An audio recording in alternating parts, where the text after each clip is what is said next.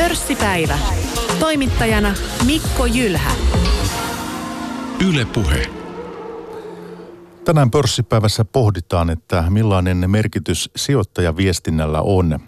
Millainen on se merkitys yhtiöille ja millainen sijoittajille. Meillä tänään vieraana sijoittajasuhdejohtaja Hanna-Maria Heikkinen Karkotekilta ja sitten johtaja Tiina Mario Nousianen viestintätoimisto Tekiristä. Tervetuloa molemmat. Kiitos, Kiitos. paljon. Puhutaan aluksi hieman teidän molempien taustoista. Tekiron liikkeenjohdon konsultointi- ja viestintätoimisto. Teillä on työntekijöitä 30. Reilu 30. Niin sinä olet Tiina Marjo aikoinaan aloittanut Meklarin ammattista. Nykyisin kuinka paljon meklareita Suomessa on? Ei varmaan kovin paljon. No ei kyllä ammattikunta ei ole kovin laaja tällä hetkellä, että, että hyvin paljon kaupasta käydään nykyään äm, tota kone, koneiden välityksellä ja ulkomailla, että, että kyllä meklareita tarvitaan selkeästi vähemmän ja koko ajan vaan, vaan niin kuin vähemmän. Että tietenkin jonkin verran on niitä yrit, ihmisiä, jotka edelleen toimii sitten pörssimeklarina. Minkälaista hommaa se oli silloin aikoina, kun sinä sitä teit? No mä oon mennyt ää, meklariksi aloittanut joskus 1987 Eli, eli tota, eh, to, mahtavalla 80-luvulla, kun, kun pörssikurssit nousi hyvinkin voimakkaasti koko vuosikymmeneen ja, ja tota, Suomen talous voi hyvin ja, ja tota, kapitalismi eteni aika vauhdilla, niin äm, se, oli, se oli todella hieno aika. Me, mä myös äh, niin elin sen ajan, kun, kun tota vielä mentiin äh, pörssisaliin noteeraamaan yrityksiä ja sitten näin sen vaiheen, kun, kun siitä luovuttiin ja siirryttiin kaupankäyntiin sitten sähköisillä järjestelmillä. Mutta hyvin hienoa aikaa, nostalgista aikaa. Ja sisäpiirisäännökset oli siihen aikaan jotain ihan muuta kuin tänään? No sillä, sellaista arvopaperimarkkinalakia ei silloin vielä ollut, että kyllä se niin kuin, tavallaan tämän tyyppinen asia oli, oli tota vielä hyvinkin niin kuin retuperällä, että, että se oli tota vähän se pörssin etiikka oli lähempänä sitä Rajamäen etiikkaa ja sitten osakekirjoja, ihan siis fyysisiä, ihan autojen kanssa kuljetettiin sitten illan päätteeksi. Kyllä joo, joo. siellä oli tota, eh, noita lähettejä, jotka kuljetti äm, noi osakekirjat ja, ja niitä osake, osinkokuponkeja, joita leikkailtiin sitten meilläkin back office-toiminnossa, niin niitä ihan leikkailtiin ja sitten niillä, niillä tota lunastettiin niitä osinkoja, että silloin kun oli paperilla ja aivan valtavat arkistot, niiden, niiden tota, niihin tarvittiin ja, ja, ja se back oli, oli hyvinkin niin kuin mittavaa. No hei, tänään siis teemana tosiaan sijoittajan viestintä, niin nyt sitten noista vuosista on jo aikaa työuraa edennyt. Mitä kaikkea tähän väliin on mahtunut? No pörssimeklarin tö, tota, töiden jälkeen tein vielä vähän aikaa sitten valuuttadiilerin kaup- tota, töitä. Ja, ja tota, sen jälkeen sitten vaihdoin sijoittajaviestintää jo semmoinen parikymmentä vuotta sitten.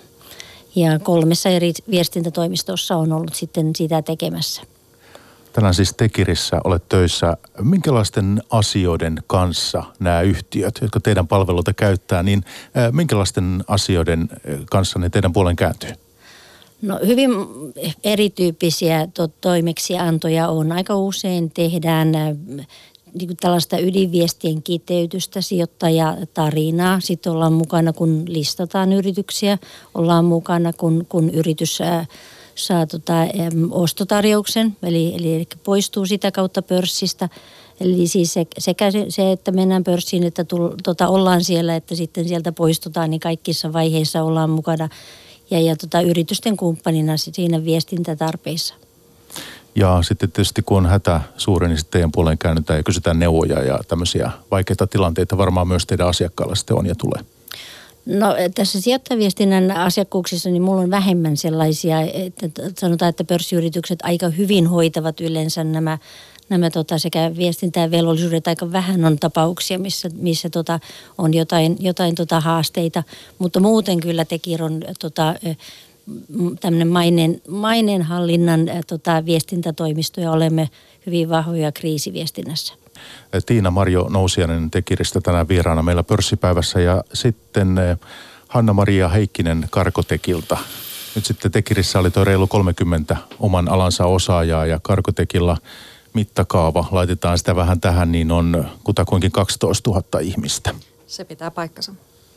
12 000 ja liikevaihtoa, jos mä katson oikein 2018, niin reilu kolme miljardia. Joo, 3,3 miljardia ja vertailukelpoinen liikevoitto oli 242 miljoonaa euroa. Mutta tulosvaroitus tuli kuitenkin viime vuoden lopulla, joulukuussa. No valitettavasti jouduttiin tulosvaroitus antamaan, että se tulosvaroituksen antaminen, niin sehän ei ole mitenkään vapaaehtoista. Että alun perin tavoiteltiin sitä, että liikevoitto olisi kasvanut vuodesta 2017, mutta sitten kun saatiin noin marraskuun tulosluvut, niin näytti siltä, että siihen ei tulla pääsemään ja sitä kautta sitä jouduttiin tulosvaroitus antamaan. No miten sinä, tuossa vähän puhuttiin, että miten kukakin on alalle päätynyt, mutta miten sinun kohdalla, niin miten sinä olet muistaakseni analyytikkona toiminut muun muassa tuolla Nordeassa, muistanko väärin?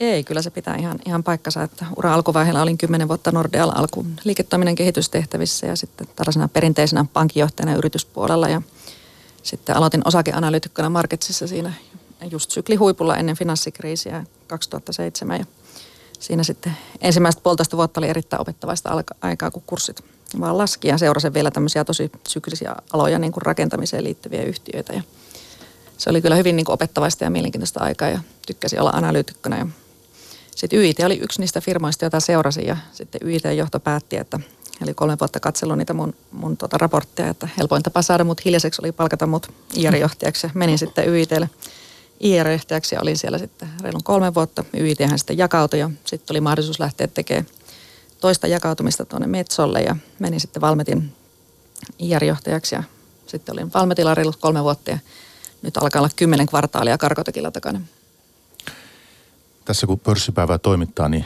tietysti meillä käy analyytikoitakin eri puolilta ja, ja erilaisia kommentoijia.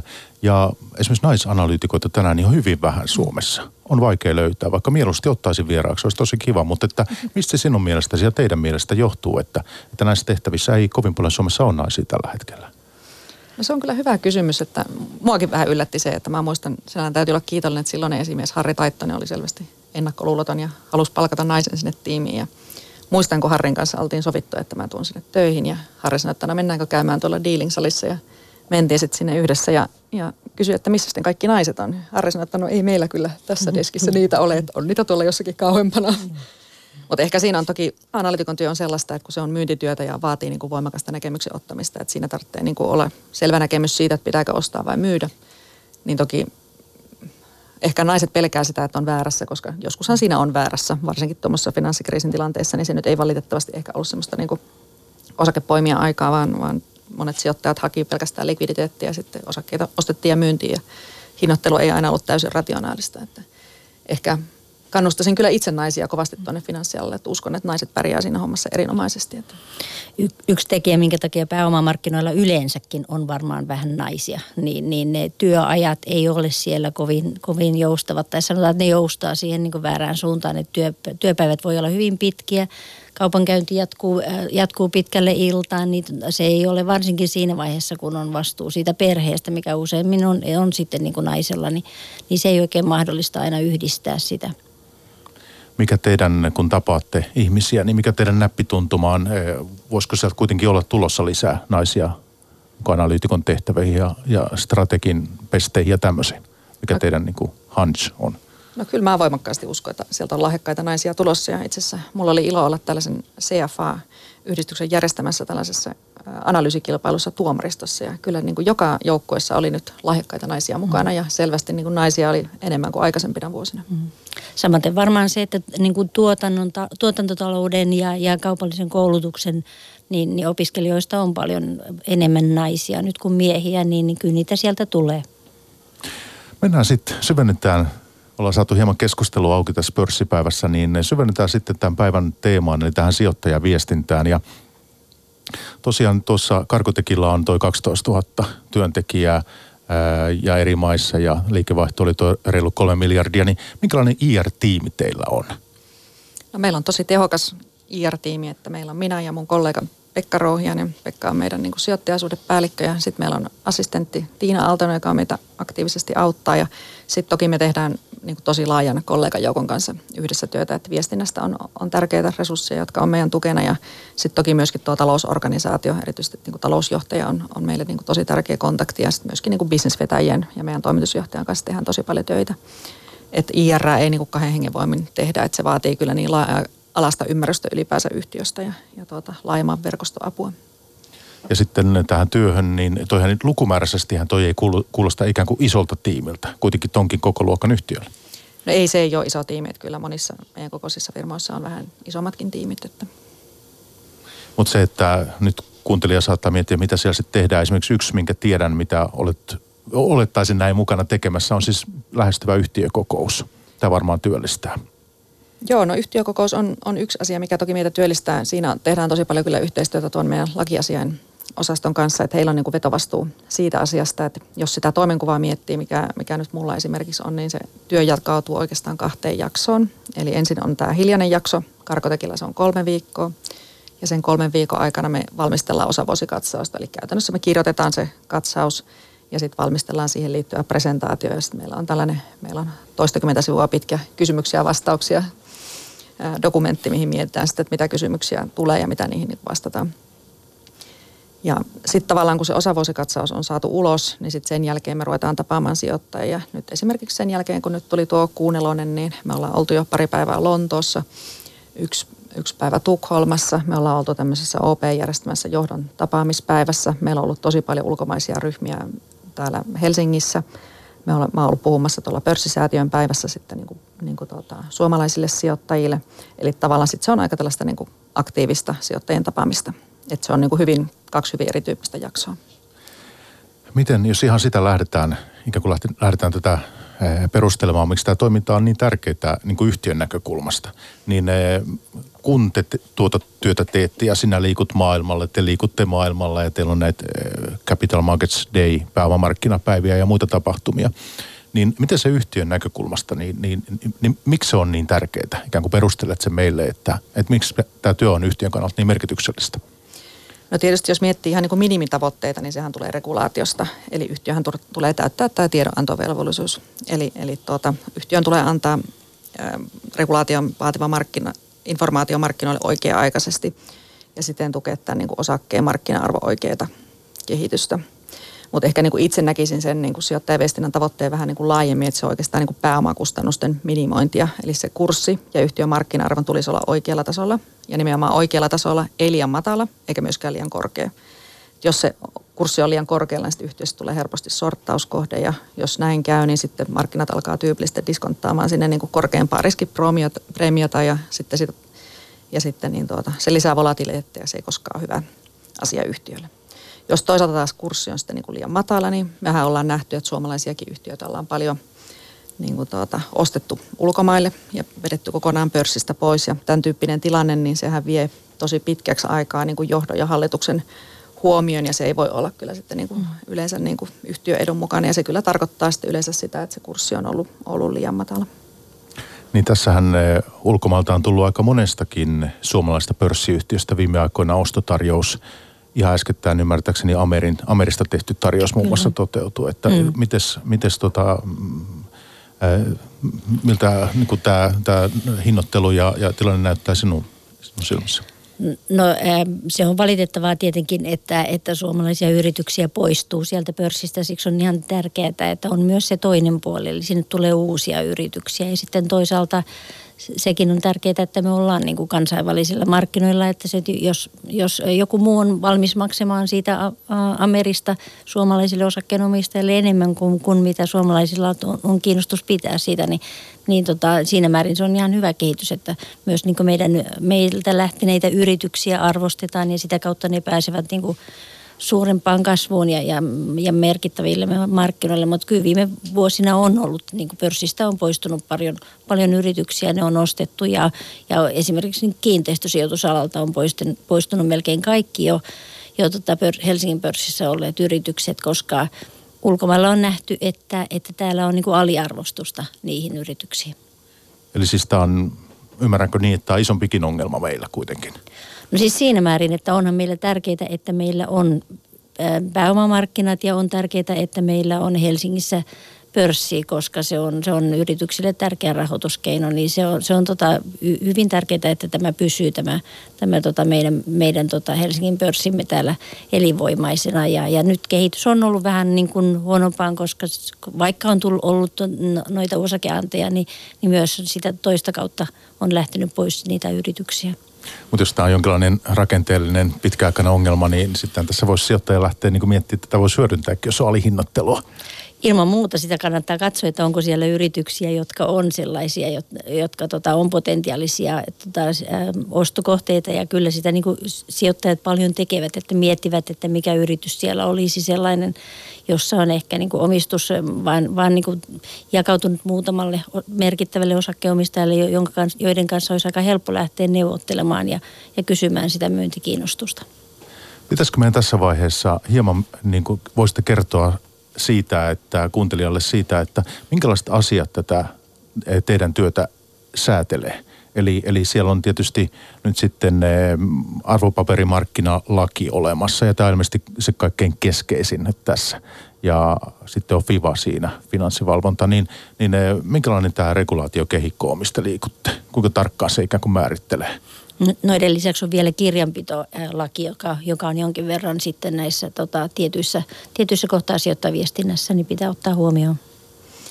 Joo, ja sitten kirjanpitolain lisäksi niin toki sitten on tämä IFRS-lainsäädäntö ja sitten sittenhän myöskin niin kuin FIVAn lisäksi on myöskin pörssin säännöt, että tavallaan niin, niin kuin kyllä tätä sääntelyä on riittävästi ja, ja tuota, toki sitten kyllähän niin kuin yhtiöillä on itse sääntelyä, eli yhtiöillähän on oma tämmöinen tiedonantopolitiikka, disclosure poliisi, jossa on sitten rahmitettu sitä yhtiö omaa tiedottamista. Ja, ja kyllähän niin kuin yhtiöthän ei lähtökohtaisesti vaadi regulaatiota siihen, että yhtiöt haluaa olla kyllä transparenttia ja antaa tietoa markkinoille, että, että niin kuin ihan omistaankin lähtökohdista. Mutta tiedätkö, kuinka paljon se noin jää harkinnalle tilaa ja yhtiölle tilaa, että miettii minkälaista viestintää se tekee? No kyllähän regulaatio määrittelee sen minimin aika pitkälti. Että sitten kyllähän asioita voidaan niin kuin taustottaa paljon, paljon laajemmin kuin mitä regulaatio vaatii. Mutta hyvin tarkka, niin kuin tarkka pitää olla kyllä sijoittajaviestinnässä, että mm. hyvin, tar, hyvin tarkkaan pitää tietää sen nimenomaan tämän niin kuin lainsäädäntö, että voi sanoa, että yleisesti että tämä on erittäin tarkasti niin kuin säädettyä myös, että se, se pakollisen osuus, niin, kuin, niin kyllä tässä niin kuin sääntely on hyvin voimakasta. Mutta onko tässä, niin ole hyvä. Niin pörssitiedottaminen on, on erittäin Kyllä, erittäin, erittäin tarkalta, niin. Mutta tavallaan sen lisäksi hän voi antaa sitten halutessaan lisää informaatiota. Mm. Täydentävää. Mm. Ja sitähän nykyisin tehdäänkin paljon, siis kun on nämä erilaiset somekanavat. Ja tämähän on nyt lähtenyt viime vuosina huomattavaan kasvuun, että yhtiöt on entistä enemmän tekee podcastia, niin kuin tekin Karkotekilla teette. Suomenkielinen ensimmäinen podcast, kuuntelin sen tuossa ja, ja tämän tyyppistä nyt on tullut huomattavasti tälle kentälle. Joo, kyllähän sosiaalinen media tuo sinällään paljon mahdollisuuksia nimenomaan niin kuin taustottaa asioita lisää tai tuoda uusia ä, asiantuntijoita. Mutta sinällään kyllähän, niin kuin, jos miettii pörssitiedottamista, niin se ei tapahdu ensisijaisesti Twitterissä, vaan, vaan se tapahtuu niin kuin, niin kuin tota pörssin kanavissa. Ja, ja tuota, et Suomessa ei, tai ylipäänsä näillä leveysasteilla nyt ei onneksi ole näkynyt tämmöisiä Teslan tyyppisiä esimerkkejä, mitä tuolla maailmalla on. Että, mm. että tuota, meillä jotenkin mun mielestä tuntuu, että noudatetaan tosi kuuliaisesti näitä sääntöjä. Mm.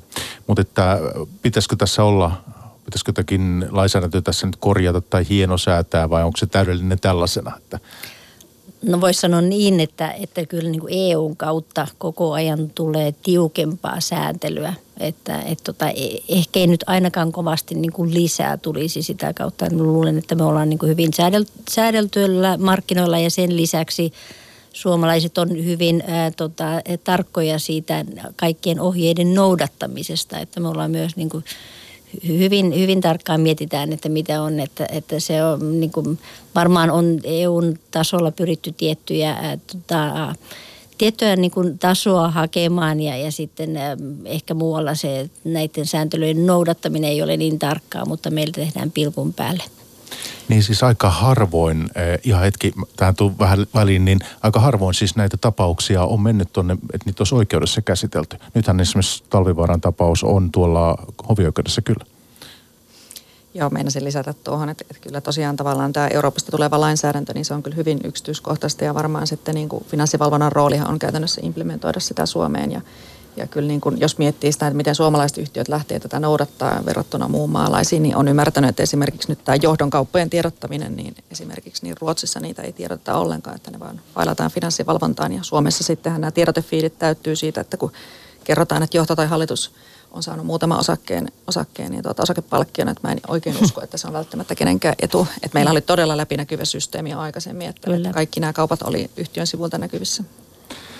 No hei Hanna-Maria Heikkinen Karkotekilta, niin äh, nyt jos puhutaan sitä, että minkälaista viestintää te teette, niin y- yksi kysymys siinä ja kesken on se, että miten te asemoitte itsenne sitten sijoittajien silmissä. No tietysti on piensijoittajat ja suursijoittajat, sitten instituutiot, kaikki rahastot ja muut, eri sijoittajia hyvin mon- monenlaisia, mutta oletteko te esimerkiksi, oletteko te äh, teknologiayhtiö vai konepaja? Onko tämmöisellä merkki, niin merkitystä teidän viestinnässänne? Miten te positioitte itsenne? No ensinnäkin, jos miettii näistä kohderyhmiä, niin, niin kyllähän yhtiön tarvitsee olla aika lailla sama yhtiö kaikille kohderyhmille. Et, et mä en itse usko ollenkaan sellaiseen, että me nyt mietittäisiin, että me mentäisiin mentäisi tuota, jollekin sijoittajalle puhumaan yhtiöä ja toiselle sijoittajalle sitten mentäisiin toisen mm. kalvapoketin kanssa, että ei sellainen niin kuin kanna kovinkaan pitkälle, että tekisi semmoisen presentaation, joka uskoisi, että joka nyt vaan, vaan tälle niin kuin, niin kuin tota, sijoittajalle sopii, että kyllä niin kuin rehellisyys on tärkeää ja sitten myöskin se, että, että tekee sitä, mitä lupaa.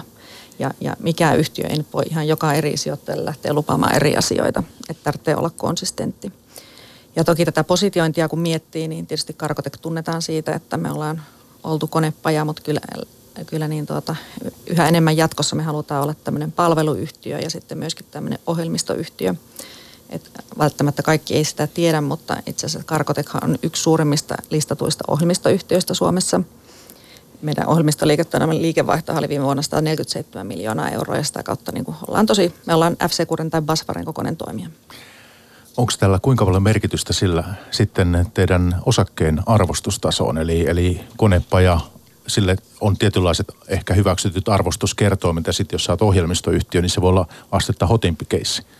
No kyllä näille on ihan erilaiset arvostuskertoimet. Että jos miettii tällaista perinteistä konepajaliiketoimintaa, että myydään jonkinnäköinen vaikka sanotaan nostin, niin, niin tuota, se voi tietysti niin kuin insinöörin näkökulmasta olla, tuntua hienolta, että nyt me on tehty tosi hieno laite ja nyt se on saatu vielä kaupaksi ja se on, on aivan uusi malli, mutta sijoittajan näkökulmasta, kun se laite on kerran myyty, niin se on mennyt. Että tavallaan sehän ei generoi enää yhtiölle mitään tulovirtaa. Ja sijoittajat on enemmänkin kiinnostuneita tällaisista niin kuin palveluyhtiöistä tai ohjelmistoyhtiöistä, jotka tuottaa sitten tasasta kassavirtaa niin kuin pidemmällä aikavälillä ja se liiketoiminta on paremmin ennakoitavaa ja ne saa sitten ihan erilaiset arvostuskertoimet. Niin ehkä selvyyden vuoksi on hyvä ottaa se, että teillä on niin kuin kolme tukijalkaa, että Kalmaria tekee muun muassa satamanostureita ja sitten HIAB, tämmöisiä ajoneuvojen kuormankäsittelylaitteita ja MacGregor sitten tuota, palvelee offshore- ja meriteollisuutta ja valmistaa muun muassa tämmöisiä kansilaitteita ja nostureita ja muuta, että, että nämä ohjelmistot ovat näissäkin niin kuin erittäin keskeisiä nykyisin. Korostat, korostat nyt sitä sitten. Joo, kyllä. Että erityisesti tällä hetkellä tuo ohjelmistoliiketoiminta on tuolla Kalmarissa. Että Kalmarissahan on tosi iso mahdollisuus satama-automaatiossa, että maailman satamistahan on automatisoitu vain joku 3-5 prosenttia. Että jos vertaa edelliseen työnantajaan, niin Valmetillahan ää, käytännössä niin kaikki nämä sellu- ja paperitehtaathan maailmassa on jo automatisoitu, mutta tuota, ää, satamissa tämä mahdollisuus on vasta ihan alkumetreillä. No nyt sitten Tiina Marjo Nousiainen, niin äh, miten sinä näet, että tämä yhtiön äh, ikään kuin positiointi, niin, niin kuinka merkittävä ratkaisu tämä on tässä sijoittajaviestinnässä? Se, miten yhtiö positioidaan. No tietenkin se on, jokaisen yhtiön pitää miettiä, että missä se haluaa olla nähtynä, mi- mihin se haluaa olla nähtynä. Ja tätä mietitään silloin, kun tehdään yrityksille sijoittajatarinaa tai kun yritys on ollut isossa muutoksessa ja sitä sijoittajatarinaa päivitetään.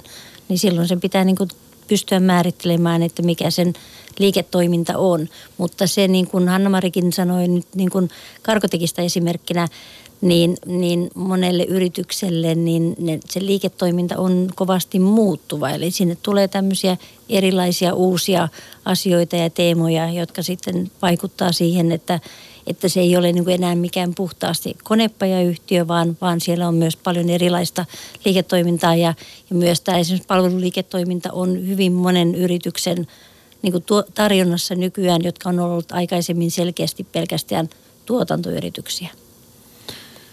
Kyllä, kyllä, joo, joo. Tuota, no hyvä on, sä, te joudutte näitä asioita yhtiöiden kanssa ikään kuin sparraamaan, että käymään läpi. Me käydään läpi, jotta se niin kuin tavallaan sijoittaja saisi selkeän mielikuvan, että mikä se yritys tulee, mikä, mikä sen arvonmuodostus on, koska se antaa sitten se viitteen, että miten se tulee tulevaisuudessa niin, niin menestymään markkinoilla. No mainitsit tuon sanan tarina. Tämä on mm. ollut aikaa 2010-luvulla aika semmoinen tiuhaan esillä ollut sana näissä yhteyksissä ja kun on puhuttu yrityselämästä ja erilaisista tuotteista ja, ja ru- erilaisiin elintarvikkeisiinkin on, on ruvettu liittämään tämmöisiä tarinoita ja muuta, niin, niin mitä sä sanot esimerkiksi tämmöisestä väitteestä tai sanotte, että niin kuin hyvät tarinat ovat 2010-luvun sijoitusharhaa? No niin kuin sijoittajaviestinnässä tarinan pitää olla tosi.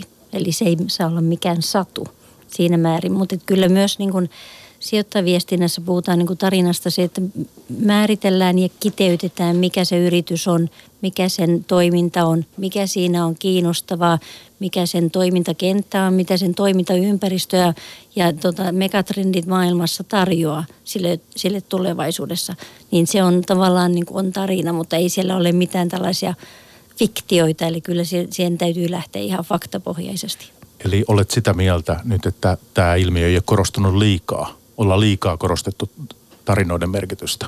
No mä sanoisin ainakin, että niin Suomen tasolla niin kyllä täällä tehdään hyvinkin laadukasta ja, ja tota, hyvin, hyvin faktapitoista ja paikkansa pitoa sijoittajaviestintää, että jo tavallaan se, että meillä se sääntely on niin tiukkaa ja, ja meillä on hyvin ammattilaisia tota, IR-tehtävissä yrityksissä – että en näkisi, että juurikaan on, on, on tota sellaista, että kyllä on poikkeustapauksia, jos lähdetään sitten luomaan niin kuin liian suuria odotuksia. Ja niin kuin Hanna-Maria aikaisemmin sanoi, että jos yritys on tavallaan antanut sen tyyppistä tietoa, että se on luonut liian suuria odotuksia, niin sen pitäisi myös niin kuin korjata se markkinatieto. Niin kyllä mä oon ihan samaa mieltä, että tavallaan niin kuin kyllä sijoittajaviestintä perustuu pitkälti faktoihin ja tietysti on tärkeää ymmärtää, mikä yritys on nyt, mutta toki sijoittajia kiinnostaa vielä ehkä enemmän se, että mikä yhtiöstä voi nyt muutaman vuoden kuluttua kehittyä. Ja tavallaan se, ehkä mä puhuisin enemmän niin kuin strategiaviestinnästä, niin yhtiön kyllä tarvitsee pystyä sitten todentaa se strategia eteneminen numeroin. Että tavallaan niin kuin se, että pystyy todentaa sen suunnitelman numeroin on niin kuin hyvin keskeistä sijoittajille. Tehdään sillä, sillä tavoin tässä pörssipäivässä. Otetaan puhelu tähän nyt väliin. Ja tässä on puhelimen päässä Tuomo Katajamäki Osakesäästäjien keskusliitosta. Hän korostaa, että sijoittajaviestintä ei ole välttämätön paha, vaan yksi lisäarvon tuottajista. Katajamäen eh, mielestä sijoittajaviestintä on yhtä tärkeää kuin muun liiketoiminnan kehittäminen. Hän itse kertoo seuraavansa varsinkin yhtiöiden CMD-esityksiä, eli pääomamarkkinapäivien antia. Mutta miten hyvin suomalaisten pörssiyhtiöiden IR-osastot palvelevat piensijoittajien tiedon tarvetta? Tuomo Katajamäki. Ei ole varmaan yllätys, mutta eroja on tietysti paljon. Ei on hyviä, kesinkertaisia ja sitten valitettavasti niillä olla vielä parannettavaa. Ja tietysti yhtiökoostakin riippuu, että on iso yhtiö, jolla on, on hyviä. Kesko on ollut perinteisesti isoista yhtiöistä, joka on ollut pidetty, Valmetti on ollut pidetty, Wärtsilä on ollut pidetty yleensä näillä yhtiöillä on se yhteistä, että ne on panostanut. Se äh, sijoittajaviestintä ei ole niin kuin, äh, niille se, ähm, semmoinen niin kuin pakollinen lainsäädä vaatima toiminta, vaan ne on kehittänyt siitä äh, yhtiön omistajan lisäarvoa tuottavan niin kuin elementin. Ja se on tärkeä. Mun mielestä sijoittajaviestintä on ihan yhtä tärkeä kuin liiketoiminnan kehittäminenkin niin kuin siinä yrityksessä. Ja sitä, valitettavasti sitä kaikki yhtiöt ei ymmärrä. Mitä pitäisi sitten saada sijoittajaviestintään lisää ja mitä on ehkä liikaa siellä? No, mä puhun ennen kaikkea yksityissijoittajan, suomalaisen yksityissijoittajan näkökulmasta.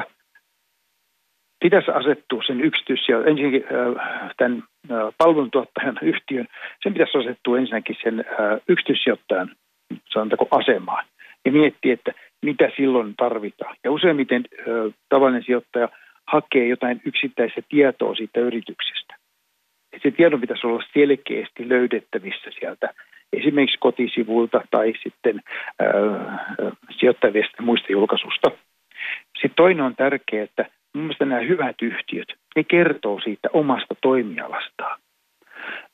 Monta kertaa sijoittaja hakee niin kuin, ei pelkästään yhtiönäkemystä, vaan se hakee myös sitä toimialanäkemystä. Ja silloin kun sijoittaja voi verrata ehkä vaikka kahdenkin samalla toimialalla toimivan yrityksen niin kuin kommentteja siitä toimialasta, niin silloin pystyy muut tekemään itselle sellaisen näkemyksen, okei, okay, millaiset trendit on tällä hetkellä meneillä, mihin suuntaan siellä mennään. Ja se on niin kuin ehkä niillä paremmilla semmoinen, että ne avaa muutakin kuvaa oman toimintansa, ne näyttää sen, että he tuntevat tätä toimintakenttää ja kertoo siitä.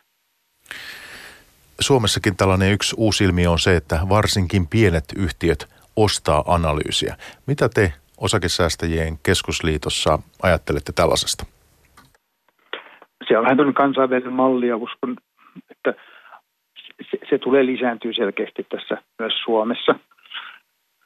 Sille ei voi mitään oleellista. Siinä on tietysti silloin, kun on kyse tämmöisestä niin kuin maksetusta mainoksesta, mainoksesta, ostetusta analyysistä, että se ei ole mainos, vaan se on luotettava. Siinä kerrotaan, ollaan rehellisiä, siinä kerrotaan niistä hyvistä ja huonoista asioista, ollaan avoimia. Eli ollaan avoimia sille analyysilaatiolle ja analyysilaatio on avoin sitten sille yleisölle, mille se tehdään. Siinä on tietysti semmoinen, että silloin kun se tehdään äh, niin kuin maksullisesti, niin siinä voi jossain vaiheessa tulla sitten rajoitteita sen saatavuuden kanssa.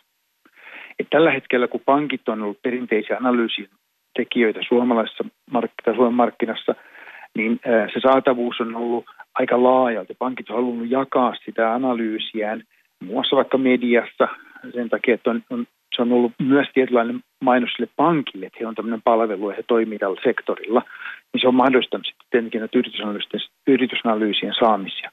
Silloin kun se tulee maksullista, niin voi olla, että se silloin joku voi vähän rajoittaa sitä tai ainakin porta, tehdä portaat niin kuin maailmalla. Että ensin annetaan yhdelle porukalle se analyysi, sitten seuraavalle porukalle ja sitten lopuksi, kuka tärkeimmät osapuolet on saanut, sitten pistää vasta julkiseen jakeluun. Et se, se, siinä, siinä on pieni riski tuossa kohtaa. Ja sitten kun on maksullista, niin voihan olla, että kaikki yritykset A ei koe sitä tärkeäksi tai B ei halua maksaa siitä pyydettyä hintaa, joka on ihan relevantti asia, niin silloin voi että kaikista yrityksistä ei sitten olekaan niitä analyysien tekijöitä. Ja se on tietenkin huono asia. Että kyllä lähtökohtaisesti sitä sijoittajaviestin tarvitsee avukseen myös jonkunlaista verbaalista kommenttia, ei pelkästään numeronmurskausta, koska numeronmurskauksen voisi tehdä sitten koneetkin, mutta että arviointiteksti on minusta tärkeä, että Mä itse luen yrityksiä niin, että mä luen toimitusjohtajien kommentit, mutta kyllä mä luen sitten myös analyytikkojen kommentteja. Osa on parempia, osa huonompia niin kuin aina. Talvivaaran kaivososakeyhtiön tiedottamiseen liittyvät syytteet ovat parhaillaan hovioikeudessa. Miten hyvin piensijoittajien kuluttajan suoja toimii mielestäsi tässä asiassa noin kaiken kaikkiaan? Että ovatko lait ja viranomaisvalvonta niin meillä kunnossa? Nämä on sillä haasteellisia asioita, että, että näissä on niin kuin, pitäisi olla selkeä lainsäädäntö, mutta että no tämä nyt talvivaaratapaus menee nyt tietenkin hovioikeuteen, on mennyt niin ensimmäisessä vaiheessa, niin kyllähän siinä niin kuin, silti on tuhansia sivuja paperia. Ja se selkeä asia tuntuu olevan, että ei se ollutkaan niin selkeitä ja, ja, toi, ja se johtuu siitä, että kuka tiesi ja mitä tiesi ja missä vaiheessa – ja koska siitä tiedotettiin ja niin edespäin. Että sitten tämä muuttuu sitten enemmänkin semmoisessa kalenterin tutkimiseksi, eikä niinkään sitten sen ehkä se asiasisällön osalta. Että sisältö on niin selkeämpi, että emme mennä sille puolelle. Siinä mielessä ei tämä tällä hetkellä toimi kyllä riittävän hyvin. Talvivaara on ikävä esimerkki siitä, että se, siitä muodostui kansanosake, josta annettiin mun mielestä maalattiin ehkä enemmän niitä tulevaisuuden odotuksia – kuin niitä riskejä.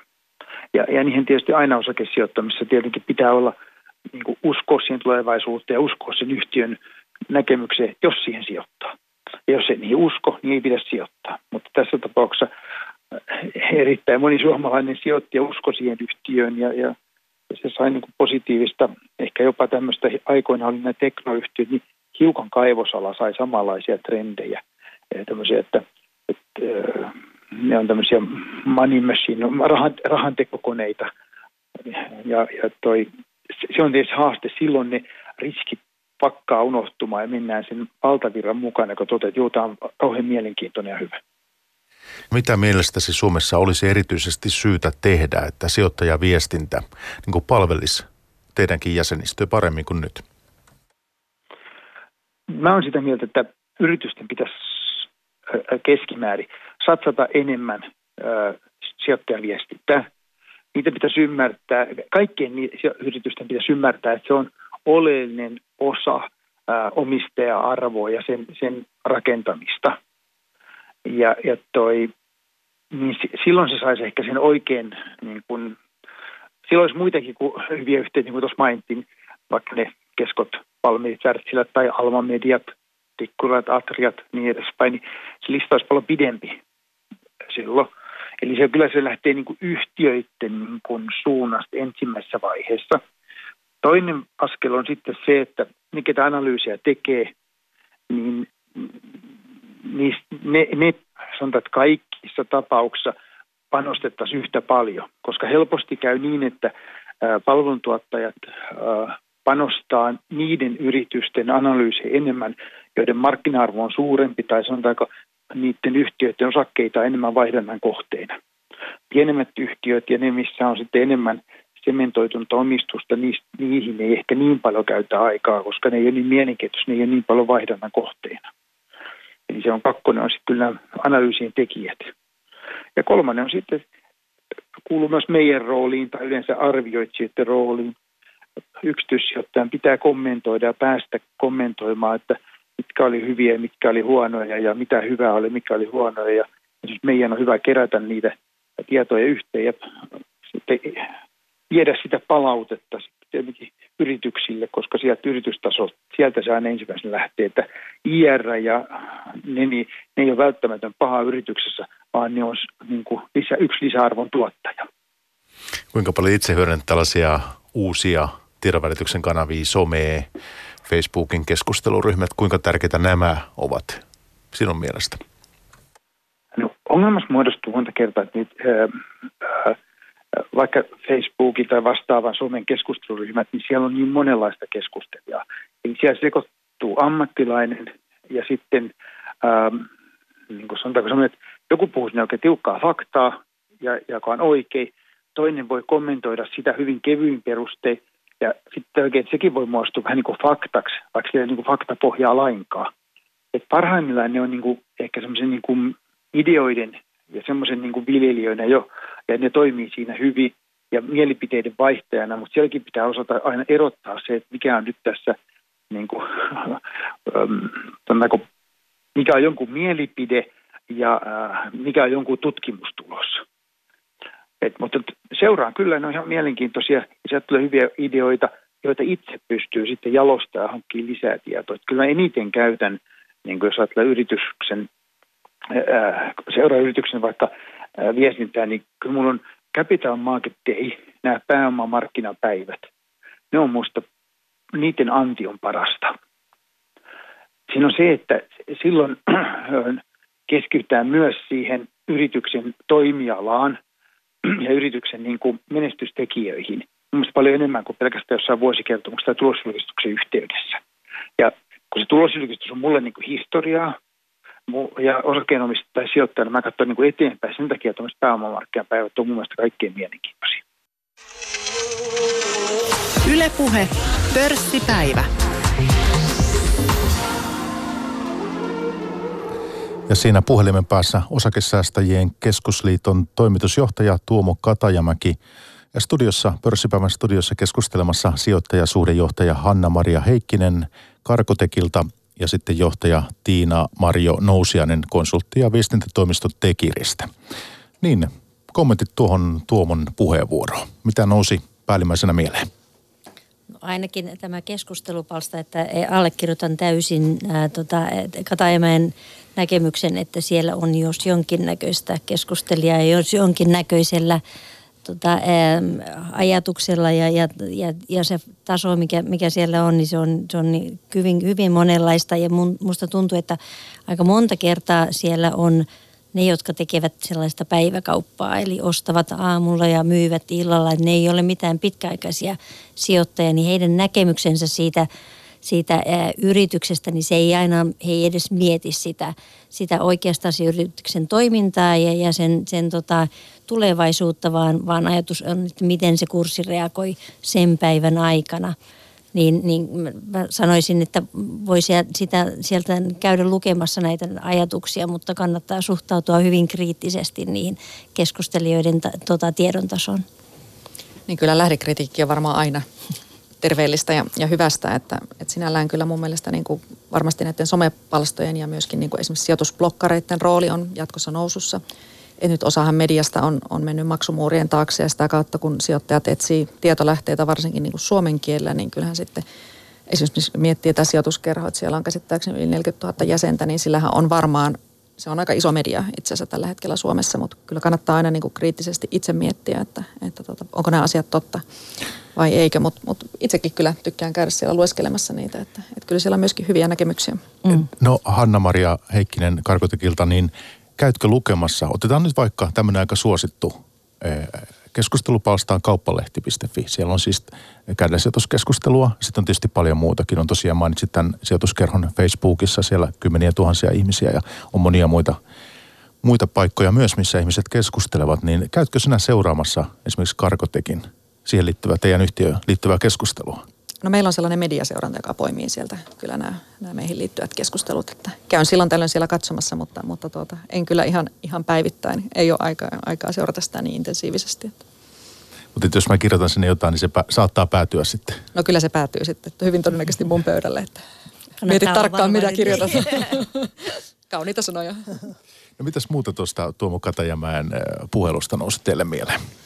No mä jäin miettimään vähän tätä maksullista analyysiä, että sinällään niin kuin, niin kuin tuota, mä ymmärrän sen pankkiriliikkeiden logiikan, että nythän tämä MIFID 2 on, on kyllä ollut heille, niin heidän ansainnalleen niin, niin tuota, aika äh, hankala asia, että kyllä heidän niin kuin ansainta on tällä hetkellä rapautumassa niin kuin voimakkaasti – ja, ja ymmärrän sinällään, että kyllä tämä maksullinen analyysi on varmasti tulossa Suomeenkin. Ja mä en näkisi sitä kyllä niin kuin huonona asiana, että jos miettii vaikka tällaisia First Northin listautuvia yhtiöitä, niin mä en usko, että on realistista odottaa, että pankkiriliike rupeaa sen kokoista yhtiötä niin kuin ilmaiseksi seuraamaan, koska se vaatii todella paljon työtä, että, että tuota, perehtyy siihen yhtiöön ja kirjoittaa sitä laajan raportin. Ja jos vertaa vaikka, että yleensä yhtiöt ostaa monennäköistä analyysiä teollisuudesta, niin, niin ne on niin kuin todella kalliita ja monesti näissä osakeanalytikoiden raportissa mun mielestä on niin kuin paljon enemmän, enemmän kyllä pureksittu asiaa, että jos itse olisin First Note-yhtiössä niin töissä, niin olisin kyllä valmis maksaa tästä analyysistä, että oman näkemyksen mukaan kuitenkin tämä sijoittajasuhteiden johtaminen on nimenomaan niin kuin verkoston johtamista.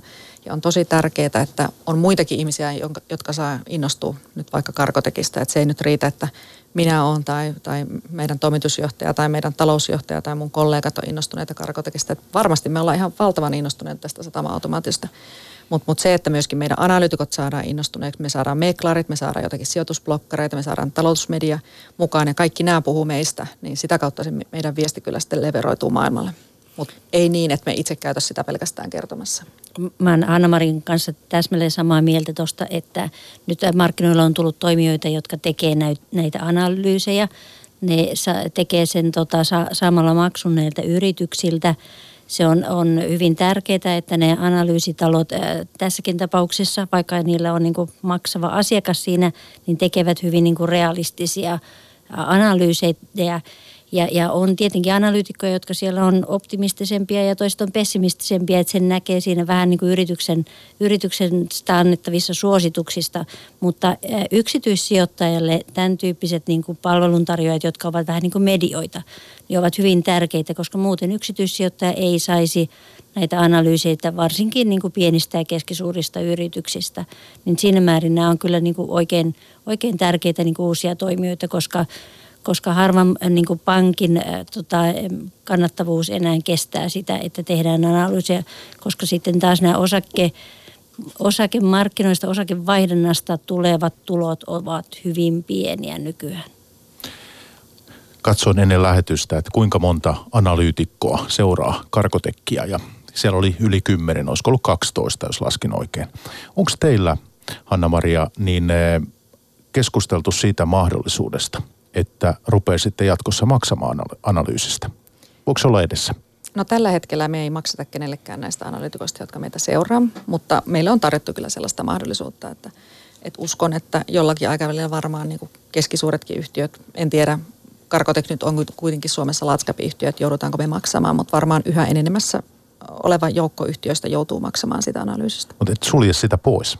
En, en sulje sitä pois. Ehkä jos miettii karkotekkiä, niin, niin meille olisi kaikista tärkeintä ehkä saada lisää analytikoita Lontoosta, koska meillä on Suomessa taas aika paljon analytikoita, että nyt ihan niin kuin omasta näkökulmasta niin ei olisi järkeä ehkä maksaa yhdelle analytikolle Helsingissä, vaan että olisi tärkeämpää saada niin kuin lisää myyntivoimaa sitten niin kuin Lontooseen. Et ennemmin maksasin jollekin Lontoossa kuin Helsingissä. No tuleeko tuosta puhelusta vielä? Onko näiden teemojen lisäksi jotakin vielä, mitä laitoitte siitä erityisesti merkille vai – No mä haluaisin sanoa sen, että kyllähän niin kuin, niin kuin tota, me ei ensinnäkään kategorisoida sijoittajat, on piensijoittaja tai suursijoittaja ja mikä on yksityissijoittaja, niin institutionaalisen sijoittajan niin kuin ero. Mutta yhtiön omistajarakenteen kannalta on tärkeää, että on erilaisia sijoittajia, koska samanlaiset sijoittajat lähtee aina yleensä samaan suuntaan ja se voimistaa niin kuin kurssi, kurssiliikkeitä. Että sitä kautta niin kuin myöskin suomalaiset, puhutaan vaikka henkilösijoittajat, niin, niin on kyllä meille tärkeitä ja me halutaan heitä aktiivisesti palvella ja, ja mielellään otetaan heiltä myöskin palautetta vastaan. No sieltä tulee varmaan monenlaista sähköpostia sitten karkotekkiinkin, että piensijoittajilta. Ja minkälaisia kysymyksiä tulee? No, itse asiassa ne kysymykset, mitä tulee, niin ei ne nyt ero sijoittajatyypeittäin kauheasti. Että samat asiat kiinnostaa, että lähtökohtaisesti sijoittajat haluaa tuottoa ja sitten he miettii niitä asioita, että miten yhtiö tuottoa tehdä ja mitä riskejä siihen niin kuin liittyy. Niin no sanoisin yleensä vielä, kun, kun oli toiveena, Katajamäki esitti, että, että panostettaisiin sijoittajaviestintään, niin näkisin, että Suomessa pörssiyritykset kuitenkin aika paljon panostavat mm. sijoittajaviestintään ja pyrkivät olemaan niin kuin aktiivisia.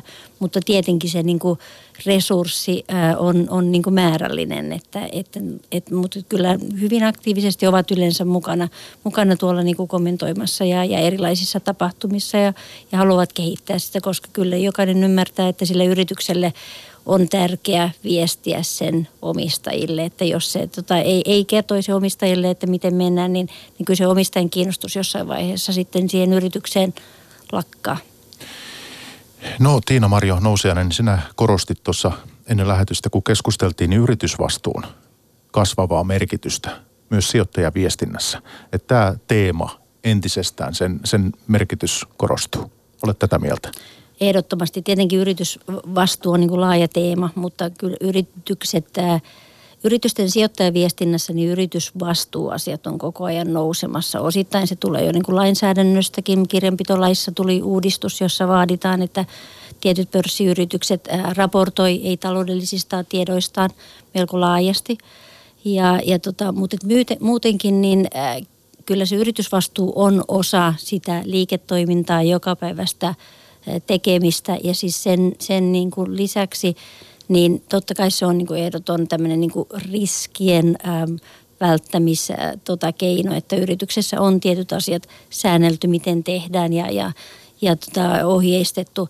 Ja, ja tietenkin sitten myös tämmöiset niin sosiaaliset tekijät, niin, niin tälläkin tällä hetkellä kilpaillaan aika vahvasti työvoimasta – monet yritykset, monilla yrityksillä on vaikea saada, saada jo sitten niin kuin osaavaa työvoimaa, niin tämän tyyppiset asiat kuin työhyvinvointia ja tota, ovat entistä niin kuin merkittävämpiä asioita tuolla tota, pörssiyrityksillä.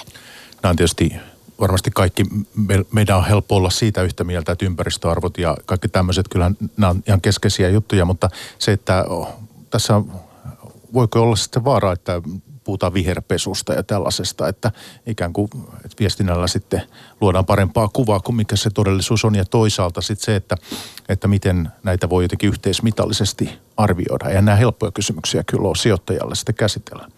No ei, mutta mä sanoisin, että semmoinen viherpesun aika on, on kyllä ohi, että yritysvastuussa niin kyllä yritykset tuovat hyvin niin kuin Niillä on hyvin selkeät tavoitteet näiden yritysvastuuteemojen suhteen.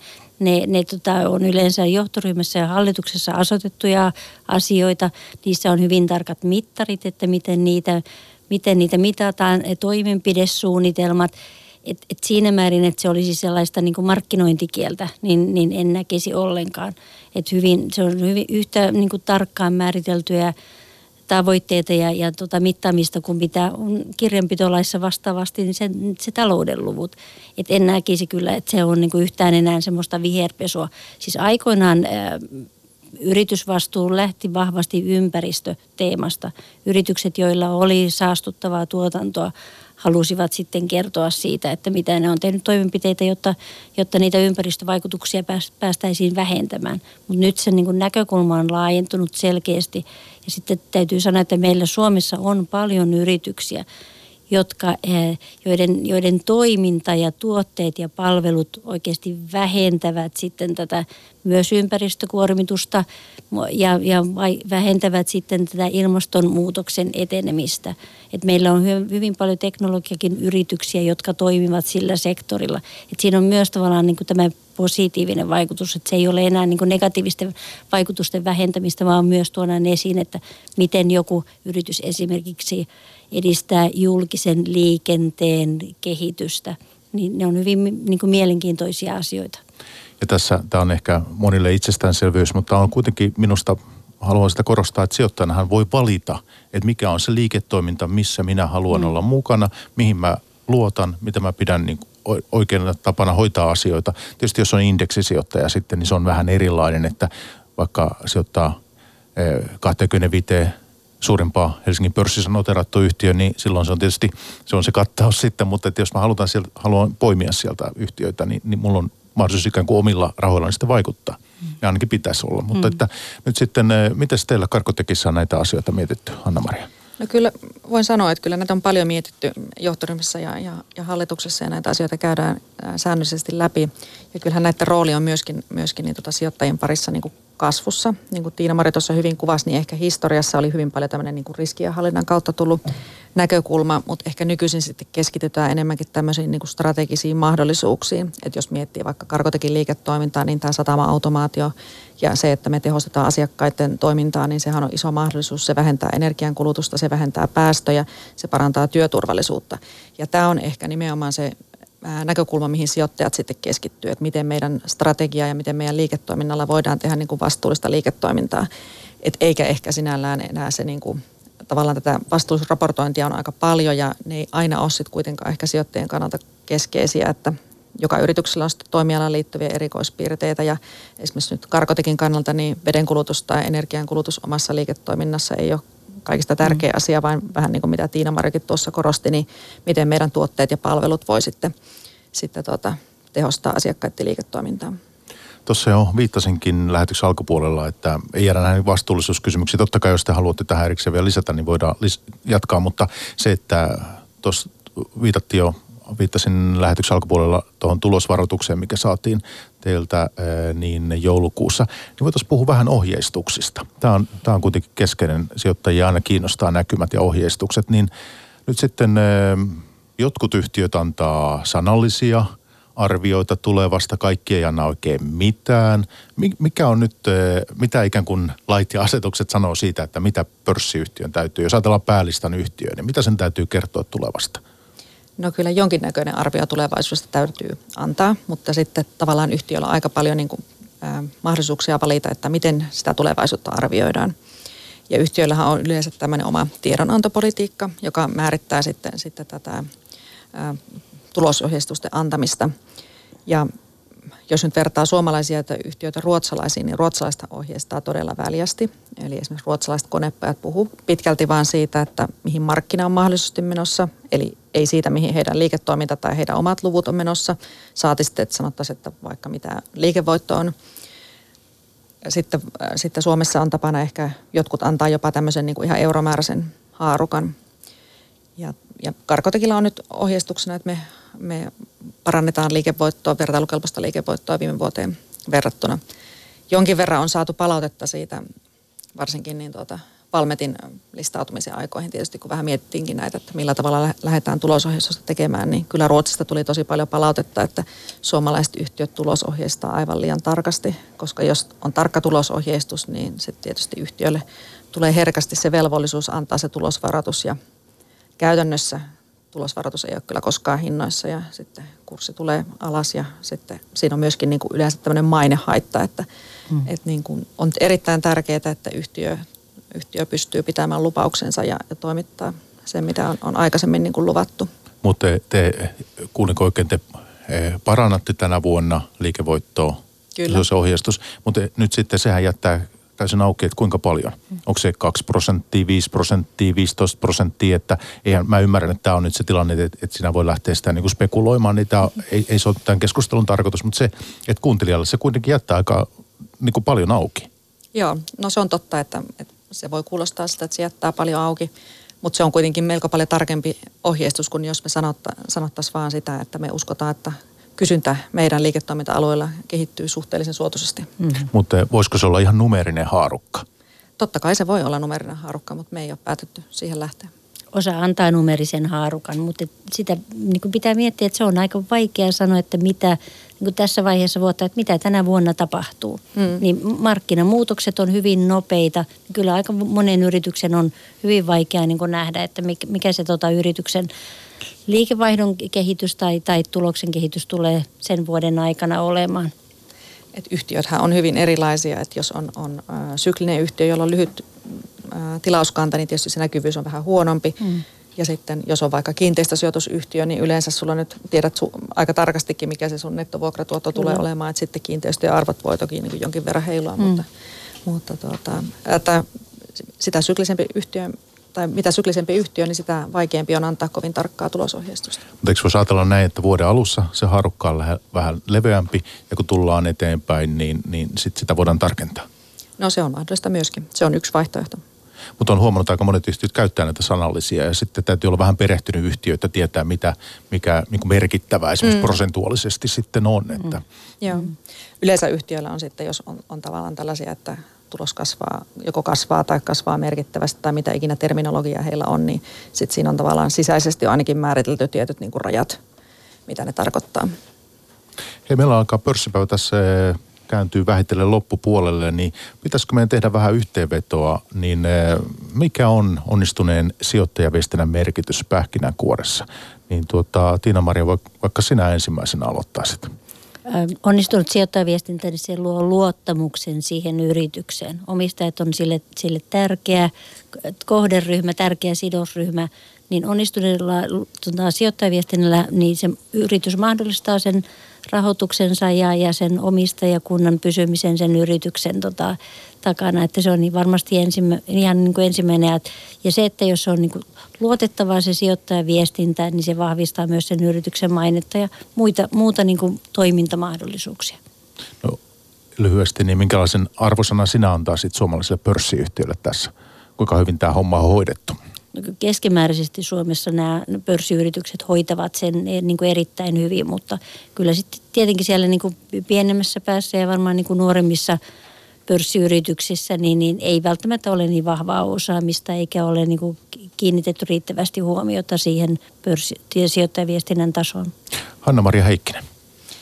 No kyllä Tiina-Maria tiivistet on niin kuin aika hyvin, että, että kyllä sijoittajaviestinnän tehtävänä on niin kuin, niin kuin tota, tuottaa lisäarvoa omistajille, mitä tuossa, tuossa Tuomo Katajamäkikin sanoi, lisätä luottamusta ja toisaalta ehkä niin kuin lisätä myöskin niin kuin mielenkiintoa yhtiötä kohtaan, että jos miettii, että vaikka mennään Bostonin tapaamaan sinne Fidelitin salkuhoitajaa, niin, niin kaikki yhtiöt haluaa tavata savan kaverin ja, ja jollakin tavalla niin, niin tuota, tarvitsisi jäädä sitten, ensinnäkin tarvitsisi saada se tapaaminen hänen kanssaan ja, ja, ja tuota, sitten tarvitsisi jäädä niin kuin hänelle mieleen. Että tämä on myöskin kyllä niin kuin mielenkiinnon herättämistä.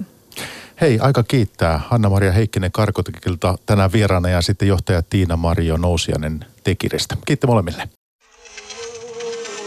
Pörssipäivä. Toimittajana Mikko Jylhä.